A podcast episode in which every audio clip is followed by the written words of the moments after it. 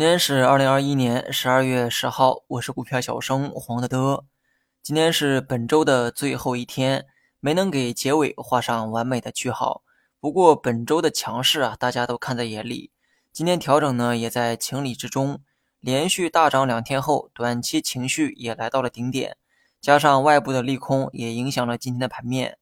昨晚呢美股大跌，代表科技的纳斯达克跌了 1.71%。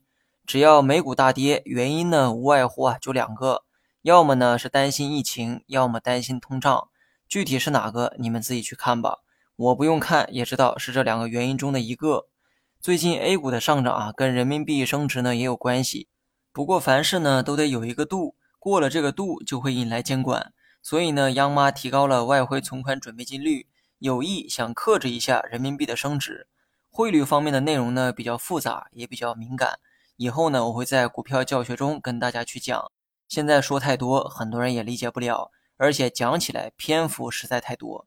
昨天有消息称央妈提高了外汇存款准备金率，那么有人担心这是不是加准？没错，的确是加准，不过是针对外汇，也就是外币，对人民币在国内的流通呢没有太大影响。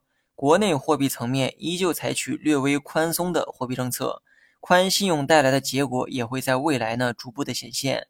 这2天的大盘呢，咱们就按照小幅调整预期，大致范围会在5日线到3688点之间震荡。仓位方面继续拿着7成就好。今天蓝筹股小幅的调整，前期的热点有回暖的迹象，比如说锂电、光伏、电力均有反弹。很明显这又是一次风格的转换，不过我认为呢是短暂的。长期看，市场关注点会逐渐转向蓝筹，只不过多需要一点时间。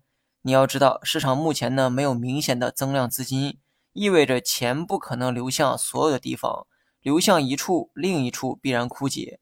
过去1整年，市场都在炒新能源，这其中又拿出小半年炒了周期股，很多蓝筹呢就没有了资金的输血，股价低迷了1整年。不过俗话说得好，风水轮流转。周期股的价格被监管按在了地上，而新能源的价格已经处在高位。